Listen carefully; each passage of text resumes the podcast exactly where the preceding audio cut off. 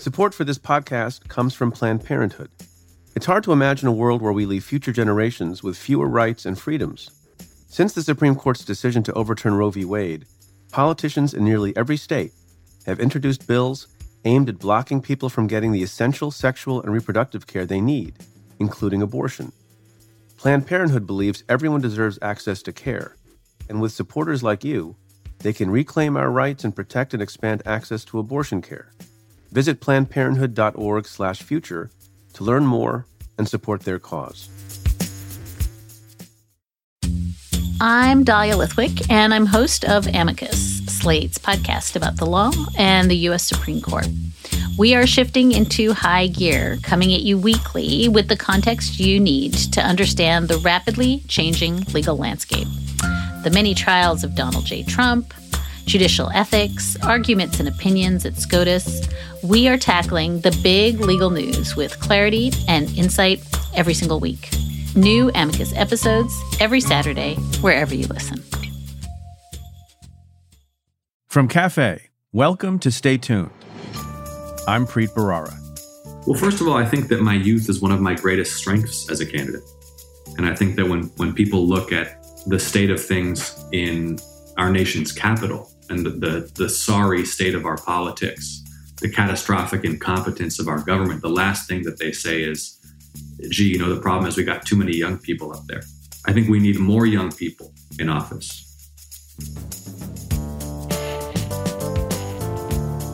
That's Jon Ossoff. He's a Democratic candidate for Senate in Georgia. Along with Reverend Raphael Warnock, Ossoff is one of two Democrats running in a pair of Georgia runoff elections in January. If both Democrats win, the Senate will be split 50 50 along party lines, giving Vice President Kamala Harris the decisive vote in the Democrats' favor. At 33 years old, Ossoff now finds himself in one of the most closely watched and expensive races in American political history. Ossoff joins me to discuss his agenda for the country, the questionable stock trades made by his opponent, Senator David Perdue, the shifting politics of his home state, and whether he considers himself to be a moderate.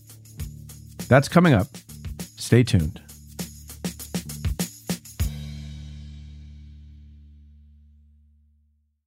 It's time for some listener questions. This question comes in an email from Samuel in San Francisco. He writes Hi, Preet and the Cafe team.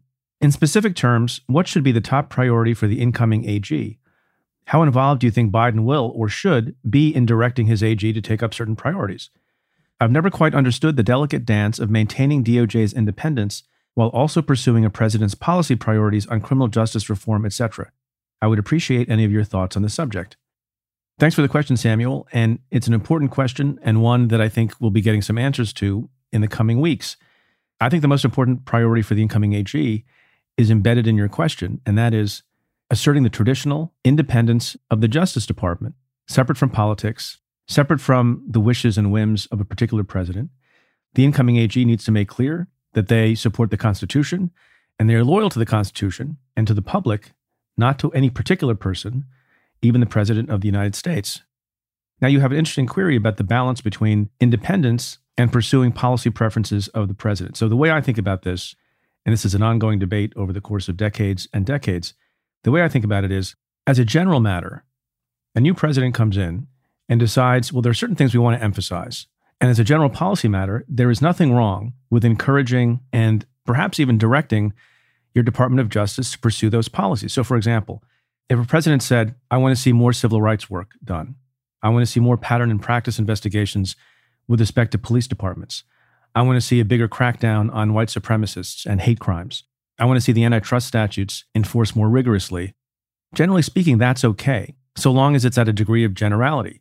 Where I think the line gets crossed, and where I think Donald Trump has crossed the line repeatedly, is in ordering or directing particular prosecutions against particular people or particular entities. So, for example, if Joe Biden came in and said, I think the antitrust laws are kind of unenforced, we're being kind of lax, I would like the department to take a look at and try to enforce more vigorously those laws. That's fine.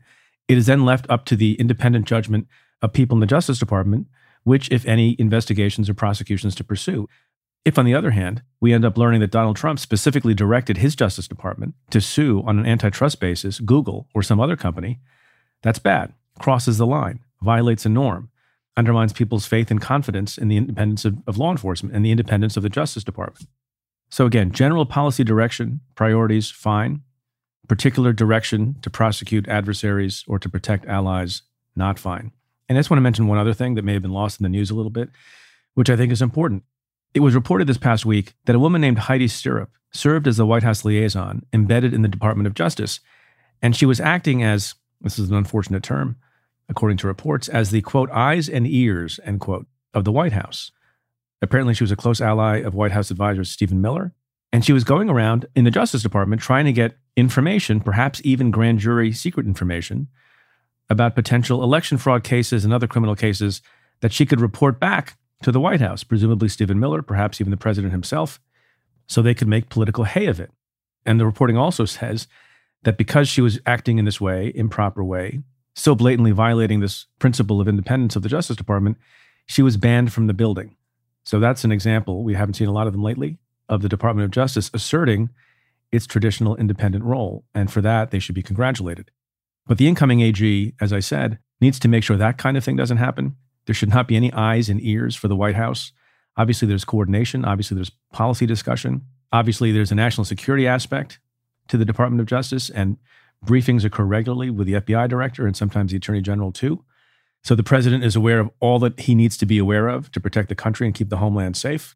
But the kind of nonsense we've seen with the bypassing of the pardon attorney, even though it's the president's right, the blatant calls for Jeff Sessions to unrecuse himself, the direct commands, it seems, for Bill Barr to make sure that some report was issued by John Durham before the election. All of those things, those kinds of things that undermine people's confidence, that should be the top priority for the incoming AG to put aside and say, this is not how we're going to do it anymore. And there's a good sign, by the way. Joe Biden, when asked questions along these lines, whether or not there'll be investigations of the president, he said, I think, the exact right thing. He's not going to do what Donald Trump did and insist uh, at his direction that the DOJ do any particular thing with respect to any particular person. That's left up to the independent judgment and discretion of career and political officials at the Justice Department. This question comes in a tweet from Carrie Engelstad. Preet Bharara, do you have any 2020 book recommendations? Hashtag Ask Preet. P.S. I listened to the audio version of Doing Justice while assembling and wrapping kids' presents last year around this time, and it was delightful. Well, thanks for listening to the book. It's still available, by the way.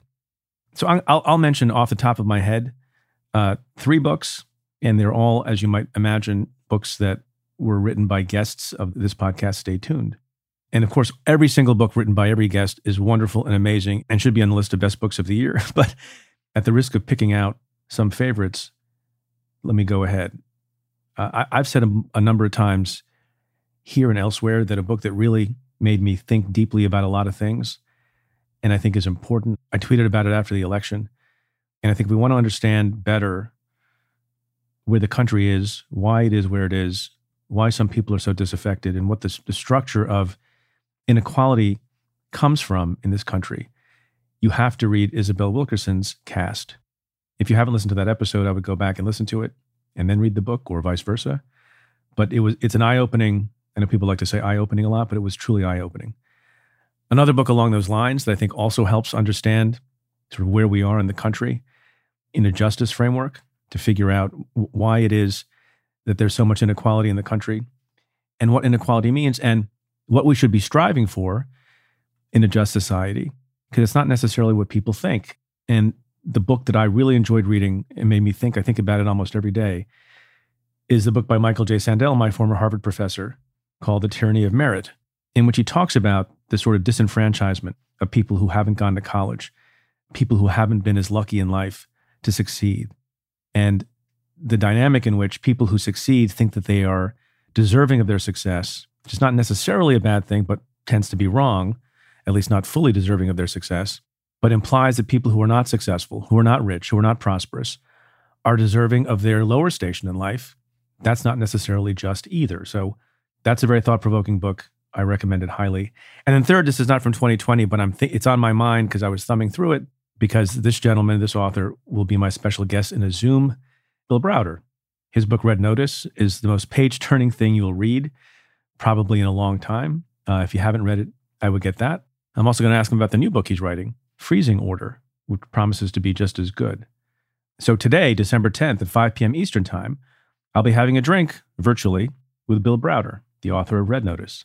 If you want a free link to the Zoom event, go to cafe.com slash preet, 5 p.m. Eastern Time, today, December 10th.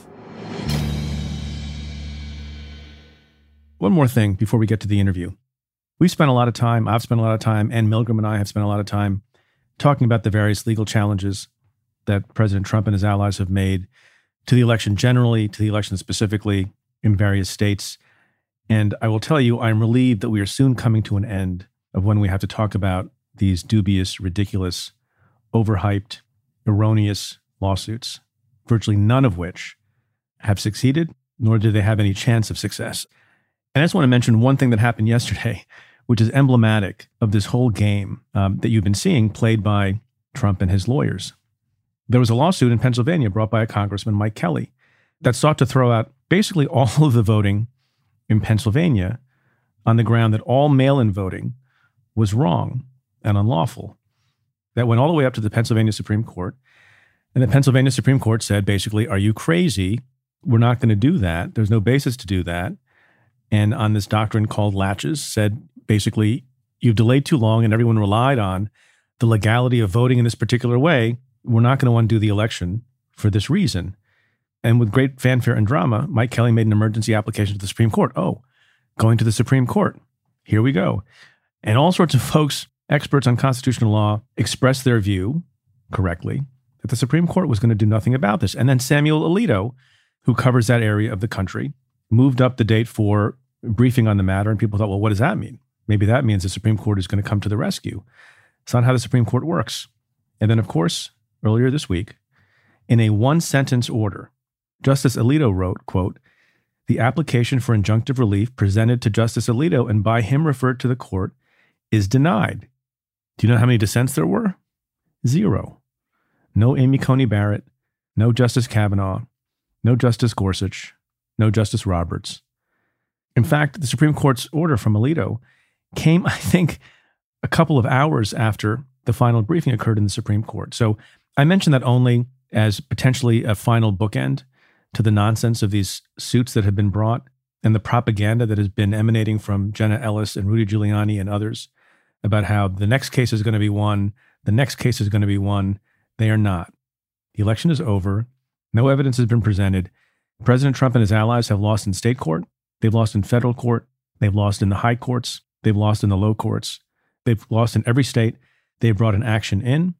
And so the circus, hopefully, is soon coming to an end.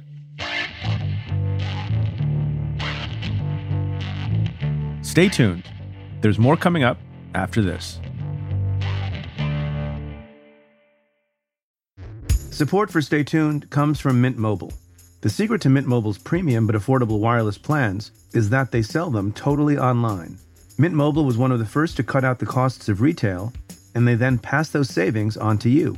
By switching to Mint Mobile, you could say goodbye to an overpriced monthly plan or unexpected fees. You can get three months of premium wireless service for 15 bucks a month. That includes unlimited talk and text, plus high-speed 5G data. Signing up is super easy and painless, and you don't even need a new device when you do.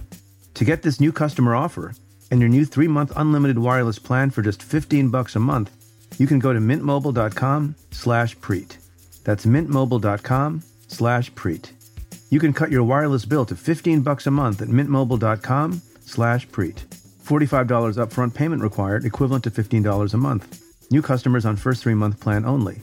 Speed slower above 40 gigabytes on unlimited plan. Additional taxes, fees, and restrictions apply. See Mint Mobile for details.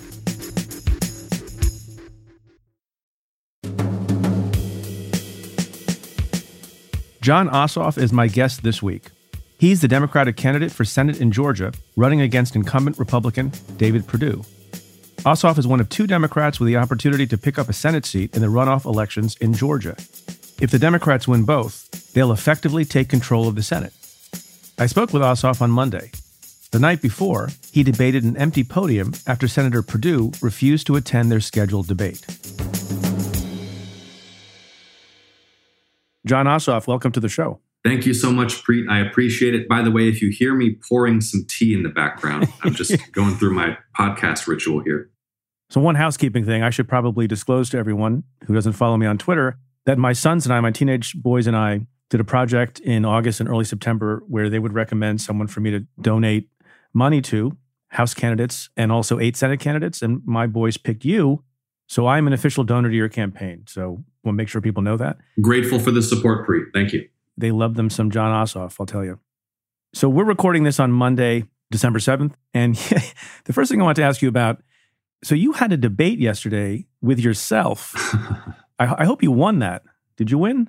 Uh, I think that I was the clear victor, and because that would kind of be bad for your campaign if you lost the debate without an opponent. A month ago, or something like that, I debated an empty suit when Perdue actually bothered to show up. And last night, sadly, uh, I debated an empty podium because I guess he doesn't think he can handle himself in debate, or he might be concerned he's going to incriminate himself. Frankly, we'll get to those charges in a second do you prepare differently for a debate where you know your your opponent is not showing up, or do you prepare anyway in case at the last minute he makes a surprise appearance?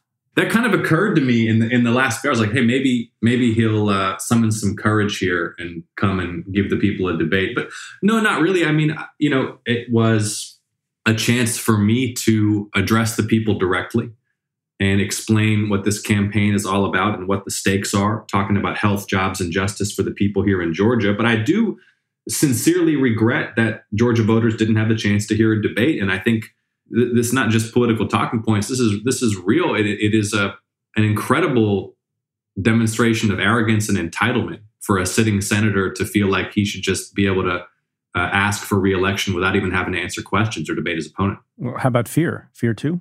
No doubt about it. And look, I mean, uh, the last debate didn't go very well for David. I tried to encourage him on Twitter. I, you know, sort of um, let him know it couldn't possibly go any worse. oh, it's very generous of you. I mean, here, here's the weird thing: there are times when incumbents who are in a strong position or don't want to, you know, give too much attention to their opponent and give them equal footing on a stage, where they will just take the position that we're not going to debate at all. That's not what happened here. He agreed to a debate, had a debate. I think objectively did poorly in the debate. Had agreed to another debate. Tell me if I have any of this wrong and then on the eve of the second debate, just said, hey, you know what? Guess what? I'm not showing up. Fair? Yeah, that's exactly right. We debated in Savannah. He did very, very poorly. He didn't have answers to the most basic questions. And within a few hours, he canceled our next debate, which was on the eve of the general election. Uh, and now he no showed this one because he is terrified, which is a sad spectacle, a sad sight for uh, someone who's supposed to be leading the people and representing us with with courage and integrity. I mean, what is it? How does he go back to his own supporters? He, he's not even willing to take a stand for what he believes in. So let's talk about you a little bit. Then we'll get back to Senator Perdue. So maybe people don't appreciate uh, who are not in Georgia and and seeing you campaign on a regular basis that one of your early formative experiences was you were an intern with the great, legendary, late John Lewis in high school. How did that come about, and how does that affect how you think about politics and running? I was just uh, basically a history nerd uh, and was interested as a very, very young man in learning as much as I could about the civil rights movement because growing up in Atlanta, you're immersed in that history. I mean, we, we walk among giants here in this city. You know, our, our streets are named after King and Hosea Williams and and uh, at that point, John Lewis, of course, represented the city of Atlanta in Congress. Uh, and I grew up in a community that was civically engaged, that uh, was diverse, and had, had always been taught about the civil rights movement and was really taken a deep dive as a very, very young man into that history. And I read John Lewis's memoir, Walking with the Wind. And it had such a profound impact on me because first of all, his courage and the courage of all those who were marching in the movement and freedom riding in the movement and fighting for the Civil Rights Act and the Voting Rights Act was so extraordinary. And also their youth. I mean, John Lewis was in his early 20s when he was leading SNCC, when he was helping to lead the march across the Edmund Pettus Bridge. And I was just so inspired that I wrote him a letter and asked if I could spend some time with him or interview him or learn from him or anything.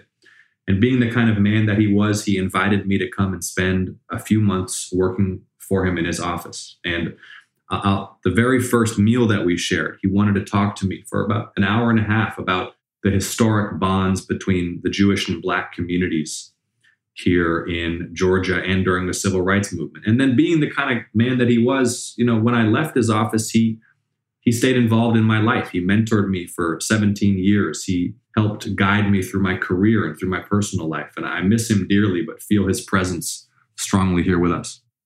Do you think we'll ever get the name of that bridge, the Edmund Pettus Bridge, changed to the John Lewis Bridge? You know, we very well might. I mean, I was actually in in Selma just a few weeks ago, uh, and it was my first time visiting the bridge. And looking down the slope of that bridge as it enters the city, and imagining how they must have felt, singing as they marched, but also staring at row after row of troopers with billy clubs and dogs, knowing that they were walking into brutal violence and possibly death just for daring to demand the right to vote for black Americans in the South in the mid 60s. It was it was a, a moving experience to go and, and visit that place, a kind of pilgrimage. You mentioned the youth of civil rights activists and participants back in the 60s. You were not a very old man yourself. You, I believe, you were 33 years old. What do you say to people who might react with, well, that's a bit young? What have you done in your 33 years that makes you a good candidate for Senate and a good senator? Well, first of all, I think that my youth is one of my greatest strengths as a candidate. And I think that when, when people look at the state of things in our nation's capital and the, the, the sorry state of our politics, the catastrophic incompetence of our government, the last thing that they say is, gee, you know, the problem is we got too many young people up there. right. I think we need more young people in office. I have dedicated my career to exposing and fighting corruption and the abuse of power. I run a 30 year old media production company that produces investigations of war crimes, organized crime. You started and that company when you were three? no, my colleague Ron McCullough founded wow, the company you were the, You were more precocious than I thought. Yeah, he, uh, the company was founded in 1991, and I joined in 2013. And we specialize in long term undercover investigations of official corruption and organized crime, as well as uh, frontline conflict reports, reporting from hostile environments, and investigations of war crimes. And uh, that is what I'm passionate about is exposing the abuse of power and, and doing what I can to make sure that those who have faced abuse or exploitation or have suffered from corruption have a voice. And that's the same passion that's propelled me into the the public arena at this moment in our history. I want to talk about the race a little bit and then get into what you think of the record of your opponent, David Perdue, who will not debate you.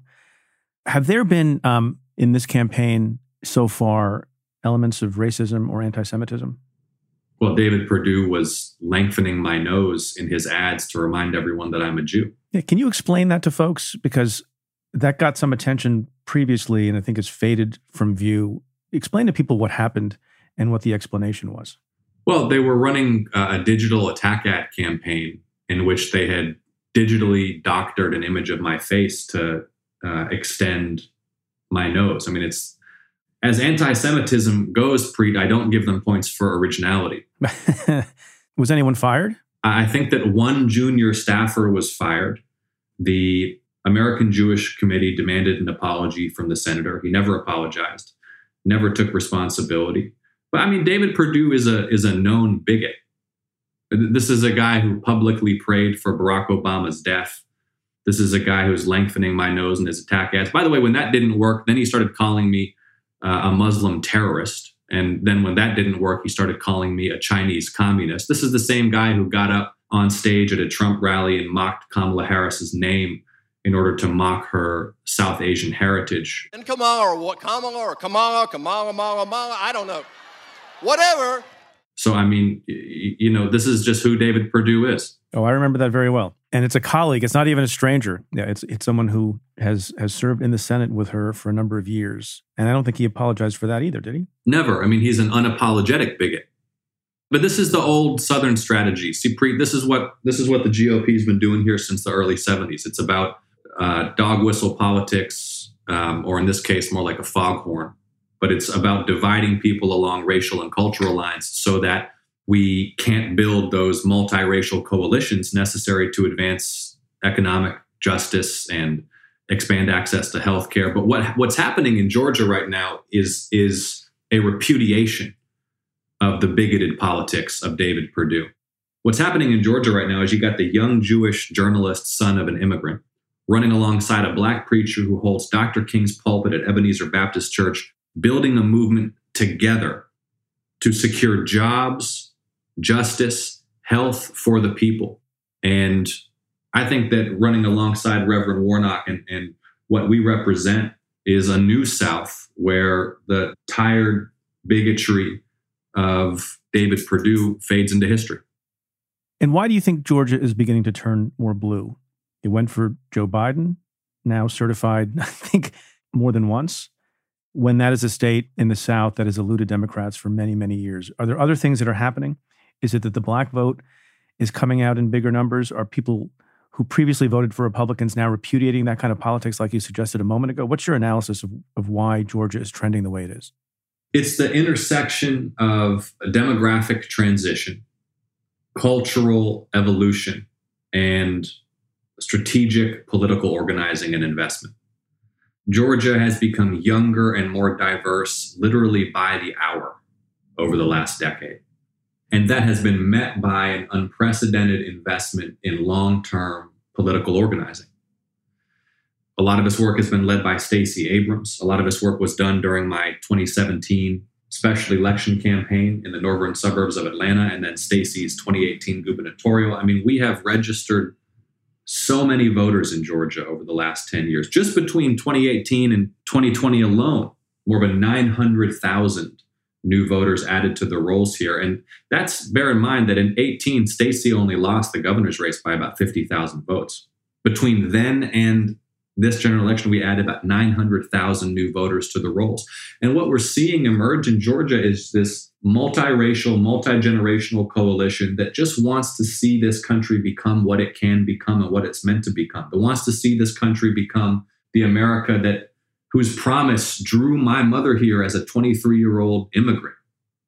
You know, she came here alone as a young woman because she believed in an America that is open and decent and tolerant that offers equal opportunity to all, that rather than focusing on our racial or ethnic divisions or our religious divisions, focuses us on our common humanity and our common American identity. Uh, we're building something special here in Georgia that I think represents where the country is headed, certainly where the South is headed. Uh, and it's an exciting thing to be a part of. I want to break that down just a little bit with another question. So, are you saying in part that that Georgia and maybe some other states in the South could have been blue earlier, but a combination of lack of registration and otherwise techniques of voter disenfranchisement has caused those states to, to tend to go Republican before? Or is it something more than that? It's it's all of the above. It's that the state has become younger and more diverse, and we've built massive political infrastructure, and uh, we have made great strides at protecting the franchise. You know, since Shelby County v. Holder, as you well know, yeah. when, when Section 4 of the VRA was struck down, suddenly states like Georgia didn't have to pre clear changes to voting procedures with DOJ's Civil Rights Division. And that's when we've seen this wave of precinct closures and, and purges of the rolls and these changes to voting procedures that have disproportionately disenfranchised Black people and young people and low income people. That has been met in Georgia by this extraordinary organizing effort led by Stacey Abrams to defend ballot access and also this kind of paradigm shift where we used to maybe think we shouldn't talk about voter suppression because it might deter participation. We now recognize that when people become aware that someone is trying to take away their sacred, hard fought right to vote, they're just galvanized in their determination to exercise it. What's interesting about what you just said there's this other dynamic on the other side with Donald Trump and the two senators who are running. It's not suppression necessarily, but casting doubt on the validity of the presidential election and also casting doubt on what's going to happen during the runoff that includes you and Reverend Warnock on January 5th. And there is some speculation that that kind of talk is going to depress the vote on the Republican side. Do, do you have any view of that or thoughts about that? I don't know what effect it'll have on turnout, but I do know that what we're seeing is that they felt entitled to victory in a walk and they assumed that that apparatus of voter suppression would be enough to keep the lid sealed on the pot. But the will of the people boiled over in Georgia. Biden won the state. Perdue and Loeffler forced into runoffs because all of that work that they'd done to disenfranchise people wasn't adequate when people are this inspired and mobilized to participate. And now they're basically throwing a public tantrum because they feel entitled to high office. And, and, and, if you need any further evidence that they feel entitled to high office, I think my, my opponent's refusal to debate tells you where his head's at. He doesn't think he should have to do this at all. He thinks that seat belongs to him, but this seat belongs to the people.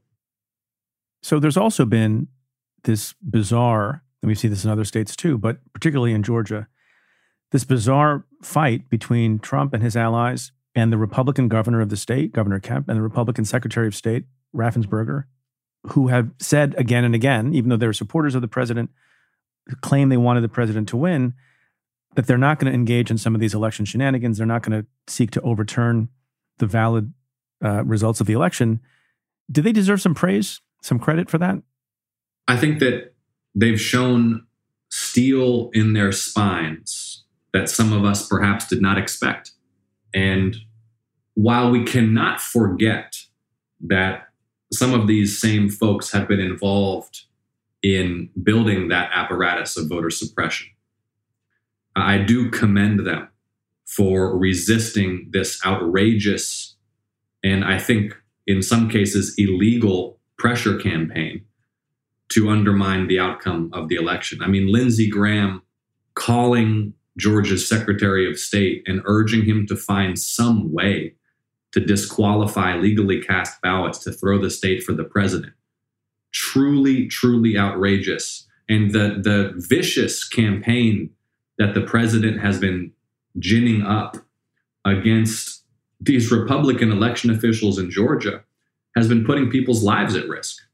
And our senators have been accomplices to it.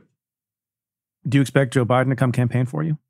I'd love to see the president elect down here, would welcome him with open arms. I don't want to presume uh, amidst the transition that he will have time to, but I certainly hope that his official duties permitting, that he'll be able to make it down here. Would love to see the vice president elect as well. It's in his interests. Maybe you can explain for folks, although they probably understand, why it is so much attention, so much interest, so much money is going to be pouring into the race, not one race, your race and the other race in Georgia. What what do you think is the difference between winning those two seats and losing those two seats for the first couple of years of a Biden presidency?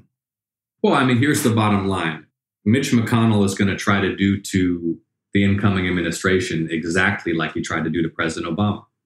And, and, first of all, we just can't have that at a moment of crisis like this. We got thousands of Americans dying per day from a virus spreading out of control.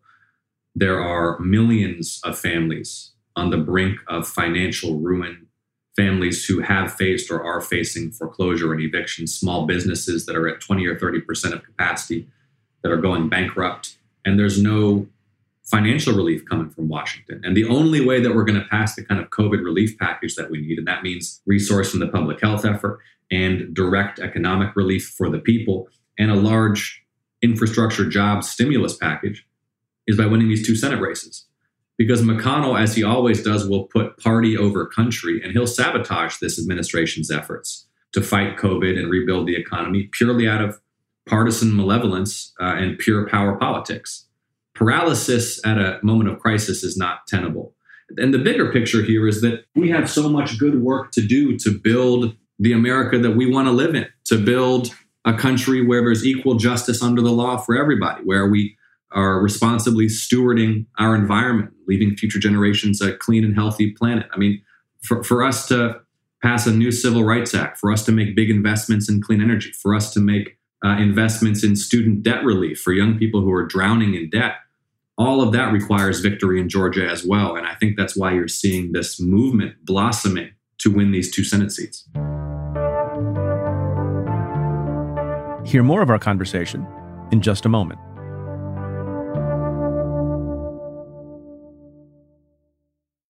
You talked about corruption earlier, and I believe you've accused Senator Perdue of being corrupt. How so? I mean, Senator Perdue's pattern of financial misconduct is very clear, it's flagrant. And his defense amounts to the fact that he hasn't yet been indicted for anything.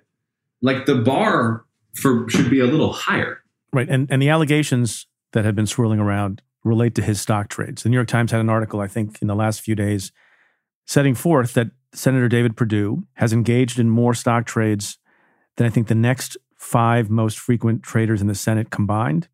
I think they also said that one third of all senators' trades in the last six years are attributable to David Perdue. Why do you think that's bad? First of all, it's important to stipulate that while he's been insisting all year that he doesn't direct his own stock trading, banking records subpoenaed by a federal grand jury found that he does direct his own trades. So he is directing these trades, and he's directing these trades in a way that presents obvious conflicts of interest.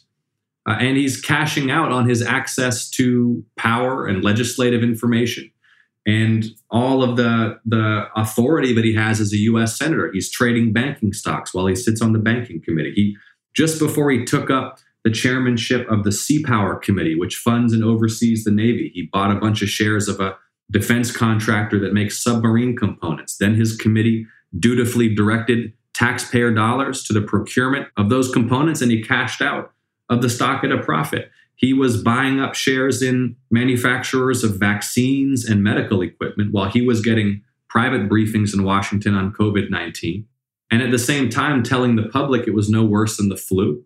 I mean, it's just an egregious pattern of misconduct. The bar for a sitting US senator has to be higher than that he hasn't been criminally prosecuted. You know, I think about this. I just want to pause on this for a moment. Obviously, I have some track record as a prosecutor prosecuting insider trading cases, which are not always easy to, to bring. But also, I was a Senate staffer for four and a half years. I was just a staffer, not in the public eye, anonymous, behind the scenes. And Senate staffers, just like members, have to fill out financial disclosure forms. And I didn't have a lot of money, but I had, you know, a little bit of savings at the time. And even I, and I was I was almost as young as you back then, even I felt it would be incredibly inappropriate and it would look terrible if even I, an unknown Senate staffer, were trading in individual stocks because there was no way to be able to show that that wasn't necessarily influencing the advice I was giving Senator Schumer, who had pretty broad jurisdiction on the Judiciary Committee, of course. But then obviously, you know, I was a staffer who might advise him on other issues as well and be in on meetings where other issues were discussed. And if I, as a staffer in his 30s, thought I should never trade an individual stock, I wonder what goes through the head of someone like this who does it thousands of times as an actual powerful senator in the majority it's it's mind blowing. I mean, I will put my portfolio in a blind trust on day one, and I'll offer a bill to ban trading in individual stocks by members of Congress altogether. I don't think members of Congress have any business playing the market, and the conflicts of interest are so obvious. And and with Perdue, it's just I mean, as you said, you know, he's trading more than the next five senators combined he's buying shares in relatively obscure regional banks who stand to benefit from specific legislation that he's championing. He's cashing out on the federal response to the opioid crisis. I mean, he's treating his Senate office like it's a E-Trade account. And it's just over the top. There's a particular stock that I think has been in the news and you have talked about uh, a company called Cardlytics, if I'm pronouncing it correctly. He sold more than a million dollars worth of Cardlytics stock this year. What's the deal with that? This is probably where DOJ uh, has taken perhaps the most interest. He exchanged emails with the CEO of the firm the day before he personally called up his broker at Goldman Sachs and ordered a huge liquidation of his position. And then several weeks later, that CEO announced that the company had missed its earnings estimates and that he was resigning. And the C, the emails between Scott Grimes, the CEO of Cardlytics, and David Perdue, the member of the U.S. Senate, I believe the CEO says something like, "Hey, David, uh, you know, before you have that conversation uh, about the upcoming changes, some other people aren't aware of it." And then there's this sort of frantic exchange of emails, basically giving the impression that oh, it was just a, an email sent awry. There, there, it wasn't. It was sent by accident. You know, it's exactly the kind of signature that you'd look for if you're seeking out evidence of an exchange of non-public information between a corporate executive and a major shareholder who also used to sit on the company's board and to which the CEO of the company had donated substantial funds. And the very next day, Perdue's on the phone with his broker, liquidating a huge amount of his position. The stock craters when the CEO later makes public pronouncements about its earnings and his resignation. Perdue buys it on the dip and then uh, sees huge gains as the stock recovers. Right. So he gets a call directly from the head of the firm, the company, sells in advance of the dip, then buys after the dip and makes money in both directions. I, I mean, you know, this he, he's exchanging emails with Scott Grimes, the CEO of Cardlytics, the day before he dumps the stock. And in his emails to Senator David Perdue, the CEO of the company, is talking about upcoming changes we discussed. Perdue cashes out, and it's just a few weeks later that that same CEO announces his resignation and that the company has missed its earnings estimates. Come on. David Perdue has said in response to these allegations and to the things that you're saying that he was exonerated. It's a favorite word of President Trump, too that he was exonerated by the SEC and the DOJ. Is there any evidence that they have told him that he's exonerated, that he's an innocent man? He has not presented a shred of evidence to that effect. I don't think, I mean, you'd know better than I would. I don't think that the DOJ or the SEC are particularly in the habit of issuing exonerations. What we know is that he's not been indicted for something yet. But if David Perdue has any documentary evidence whatsoever that he has been, quote, exonerated by DOJ or the SEC, he should present it. Well, maybe the case that either the SEC and or DOJ, there's been some reporting to this effect, have closed their investigations. And that's usually not an announcement that's made publicly either. Sometimes that is told to the particular party if they're a prominent figure or for some other reasons related to fairness. But that does not mean that there was a finding that the person is innocent. It is often just an indication that at that moment in time, there's not sufficient evidence to be able to persuade a unanimous jury beyond a reasonable doubt that a particular criminal offense has been committed. And you know, in the cases that I did, and I'm not I'm not making any allegation from from my end. That's that's for the Department of Justice to do, and and for you to ask questions about it in connection with your race.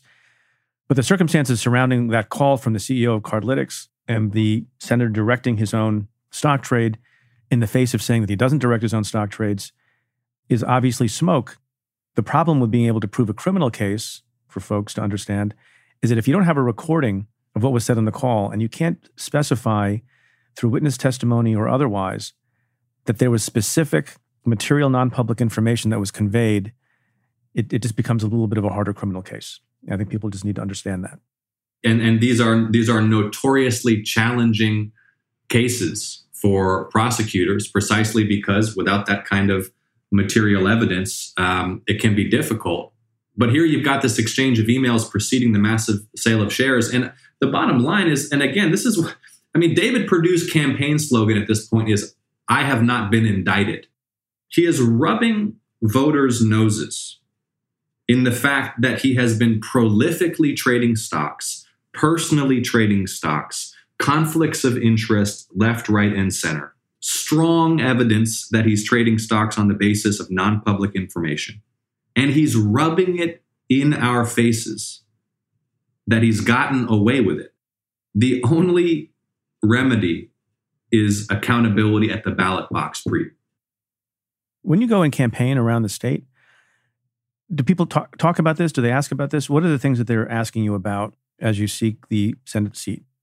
The reason that these repeated instances of financial misconduct are relevant is that at the same time, for example, that Perdue was profiting from the pandemic, he was blocking relief for ordinary people. In the in the court of public opinion, Preet that is the aggravating circumstance. Is not only was the guy looking out for himself, he was actively obstructing help for regular people. I mean, as I travel across this state, the number one thing I hear from people of all backgrounds and all political persuasions is where is the relief? Why hasn't Congress acted? What are you going to do to pass additional stimulus and small business relief? And to have a sitting senator who's holding up help for working people while aggressively maneuvering to protect his own assets is just like a cartoonish example of a corrupt oligarchy. The guy lives on a private island. He's day trading while he sits in the US Senate, and he's holding up help for the people who pay his salary during a pandemic he told us was going to be no worse than the flu. It's, it's, it's almost like a TV villain. Let's talk about some of your positions on issues and the things that you want to accomplish if you get elected to the Senate. First thing I want to ask you is do you consider yourself a moderate or do you avoid labels? I consider myself a John Lewis Democrat. What's that? I consider myself a civil rights Democrat. I think that there is a new generation of Democrats emerging in the South who maybe don't fit neatly into the factional labels that have marked, you know, recent presidential primaries. I am running and we, and I say we, Reverend Warnock and I are building a movement that is for health, jobs, and justice for the people. I believe we get to 100% insurance coverage for the American people through a strong public option.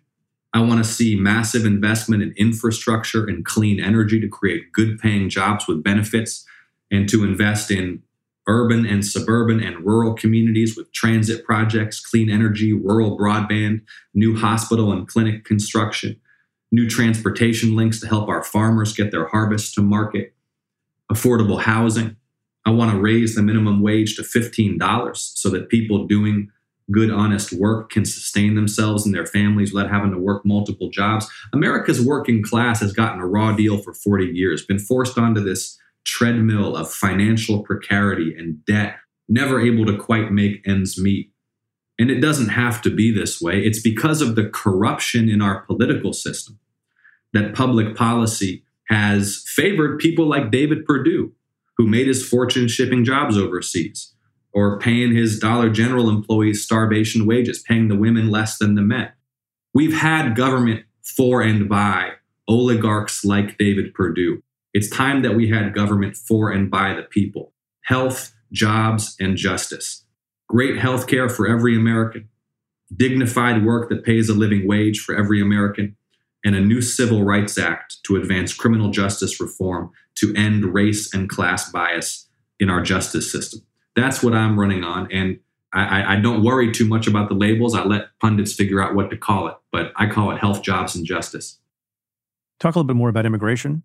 What do you think the country should be doing and changing from what the Donald Trump immigration, both approach, mentality, philosophy, and policy has been? Well, I think that the Trump administration's immigration policy has been about brutality, xenophobia, gross violations of human rights. It's not border security, it's border brutality, ripping babies from their mothers and locking them in cages. I mentioned that my company produces investigations of war crimes. We've investigated war crimes committed by peacekeeping troops. We've investigated atrocities committed by ISIS. You know, if in an area of active armed conflict, combatants seize children from civilian families and lock them up, that would be a war crime. I mean, that this cannot be what America is about. My, I mentioned my mother is an immigrant. This is a country built by immigrants. And really where we go in terms of policy has been known for like 15 years, almost past in the mid late 2000s. It was some extremists in Congress who held it up. It's comprehensive immigration reform. You know, we've we've heard those words so often for the last decade and a half, we've almost forgotten what it means. Comprehensive immigration reform means border security, which is not the same as border brutality. It means a path to legal status for people who lack documentation but otherwise follow the law. It means protection of dreamers who are every bit as American as anybody else. And it means an immigration policy that puts American workers first. That's the immigration policy that I would support. And I think that It's the immigration policy that the majority of Georgians and Americans support. A couple of other things that you've spoken about that not every candidate talks about. You have tweeted and otherwise discussed your wish to ban private prisons. Why is that? Because I think, first of all, that profiting from incarceration is deeply immoral, that it is an inherently corrupt enterprise, and that when the profit motive is introduced in the carceral system, it creates incentives for politicians funded by those who profit from incarceration to lock more people up. My opponent is heavily funded by the private prison industry. And so it's no surprise that he opposes any meaningful criminal justice reform or efforts to tackle mass incarceration at serious scale because his donors increase their profitability and their return to their shareholders when there are more young black and brown people being held in prison cells. I think that for profit incarceration should be banned. I think it's a shameful enterprise. Before I let you go, I want to ask you about where you think the Democratic Party is going. You know, if you succeed in your candidacy, running as a certain kind of Democrat, John Lewis Democrat, you said civil rights Democrat, moderate on some issues, I will, I will use that term. As southern states like Georgia, and you're seeing this trend a little bit in North Carolina, possibly in South Carolina, as they start electing Democrats like you, what does that mean for the size of the tent of the Democratic Party? And or as the tent increases in size, does that increase tensions within the party? And how do you see those resolving themselves in the future? I think a big tent Democratic Party is a beautiful thing. Some internal debate, vigorous primaries, it's all fine. We shouldn't we shouldn't worry that there are differences of opinion on policy within the Democratic Party. That's okay. That's healthy. Look what's happening within the GOP right now, just as a sort of counterexample, where any dissent or any criticism of the leader is, you know, like a taboo that warrants excommunication. We don't want to be like that. And and and look look at what's that that's doing to them in Georgia right now. They can't consolidate and focus on the task at hand because they're all tripping over each other to uh, you know indulge the the whims of their failed presidential candidate. So we should embrace differences of opinion within the Democratic Party. We should remain focused on improving daily life for ordinary working people.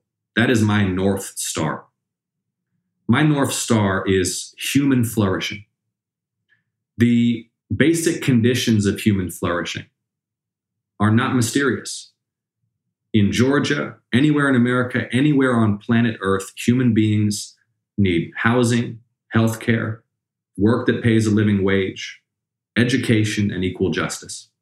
Everywhere on Earth, that is the conditions under which human beings, human families can flourish and thrive and, and build better lives for themselves and improve their standards of living over generations. Healthcare, housing, education, a living wage, and equal justice. Let's stay focused on expanding access to those things for all people. And there's not just one way to do it. You know, there's not just one way to make sure that everybody has great healthcare. The point is to make sure everybody has great healthcare. There's not just one way to reduce the cost of housing. The point is to do it. So I am a pragmatist, but I am also an idealist in that I believe that we can build not just a country, Preet, but a world where every human has access to those conditions of human flourishing. And let's build it. Okay. So if people want to help you in this lead up to the January 5th election, what can they do? I would be grateful for support. Make some phone calls to get out the vote, chip in a few bucks to power our turnout efforts, post on your social media accounts, reach out to people you know and love who live here in Georgia. Make sure they're aware, especially help us mobilize young people out to the polls. That is the, the most important task that we have right now is to inspire young voters to get back out there. You can find me on Twitter at Ossoff. You can find me on Instagram at Jon Ossoff. You can find me on the web at electjon, electjon.com. Uh, Preet, I'm grateful for your time and your service to the country and for the opportunity to address your fans and followers. Jon Ossoff, good luck. Godspeed. Thanks so much.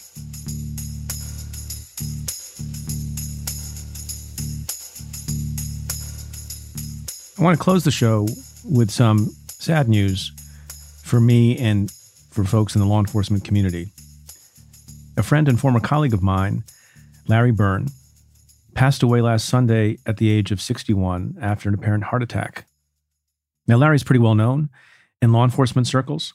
He was an assistant U.S. attorney in the Southern District of New York, and for a number of years was the chief legal officer at the New York City Police Department, the NYPD, deputy commissioner for legal matters. I worked with him right out of law school. He was, uh, I think, a junior partner or of counsel, and I was a fresh young associate at Gibson Dunn and Crutcher in New York. And then, of course, had occasion to work with him on a frequent basis when I was a U.S. attorney and he was the chief legal officer at the NYPD. Larry was dedicated to the cause of public safety and public service. In fact, his entire family has been. His father was a cop for 22 years. The Byrne family is no stranger to death and tragedy. Way back in 1988, Larry Byrne's younger brother, Eddie Byrne, was a rookie cop in New York City. And in 1988, just five days after Eddie turned 22, he was sitting in a marked patrol car in South Jamaica, Queens, protecting the home of a witness who was set to testify in a drug case when he was assassinated, shot to death by a drug trafficker. That case got a lot of attention. It got national attention. In fact, former President George H.W. Bush carried Eddie's badge with him during his bid for president, and the Justice Department named a grant after Eddie Byrne. You may have heard of the Byrne Grants, which are a leading source of federal justice funding to state and local jurisdictions that help fund lots of programs for crime prevention, technology improvement, and the like. Larry Byrne talked about and clearly thought about his brother all the time. His brother's service in the NYPD is one reason why Larry left private practice, lucrative private practice, to return to public service as a lawyer for the NYPD. But I want to tell one quick story about Larry Byrne that has nothing to do with any of this. And that is, as I mentioned, when I was a young green associate at Gibson Dunn and Crutcher, I had occasional work with Larry, who was much more senior to me. And there was a, a, a civil case we were working on with a very difficult client. I'm not sure I should mention their name, but I will. It was MetLife. And it was some insurance matter. I don't remember a lot about it. I don't remember the facts of the case. I don't remember the, the legal posture of the case. I remember one thing about the case, and that is there was a day where, for some reason, the client wanted me to look at a set of documents, very voluminous set of documents, in their office and they were so voluminous and they wanted it done by a particular time that it would have required me to stay all night at the client's offices. Now, I'm a hardworking guy. I pulled a lot of all nighters. I don't mind if there's a need. But again, for reasons that I can't recall, it was a silly and onerous and abusive request. And it made no sense to do it on that timetable. But I figured that's my fate. I'm, I'm a junior associate at the firm, and the client is always right. And so I told Larry on the phone this is what was going on. He was not on site. And my recollection is he told me to hand the phone to the client. And Larry told the client in no uncertain terms that it made no sense, that there was no reason for Preet to spend the entire night looking at these documents on this time frame, and he was directing me to go home. And if they didn't like it, that was too bad. And for the non lawyers out there to understand how significant a thing that is for a lawyer to tell the client they're wrong, and he was defying a direction that they made to me, the junior associate, it's a pretty, it's a pretty remarkable thing. And I never spoke to Larry about it. And I'm sure he never would have remembered that. But I mention it because at the end of a life, you think about things that people did, and it's sometimes the small kindnesses that you remember. And there's a reason why I remember nothing else about the case, the facts, the law. I don't even know what happened. I don't remember who won, but I remember what Larry Byrne did for me, a young associate that could have lost the client for us. And it also suggests to me that for those of us who are still around, Think about the things you do. Think about the small kindnesses because you may not appreciate how much the other people appreciate it and remember it even 26 years later. All my best to the Byrne family. Thank you for your service. Rest in peace.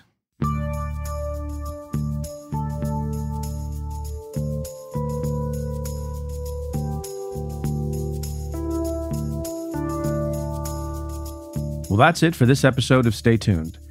Thanks again to my guest, Jon Ossoff.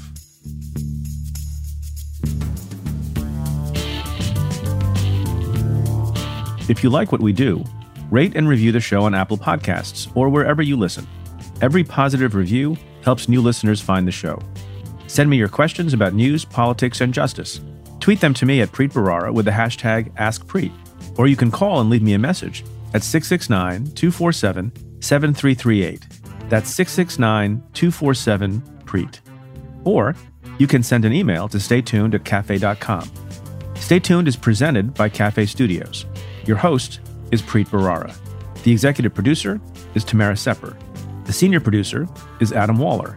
The technical director is David Tatasciore.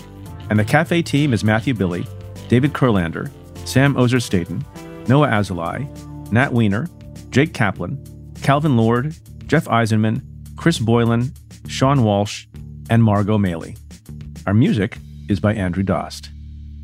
I'm Preet Bharara. Stay tuned.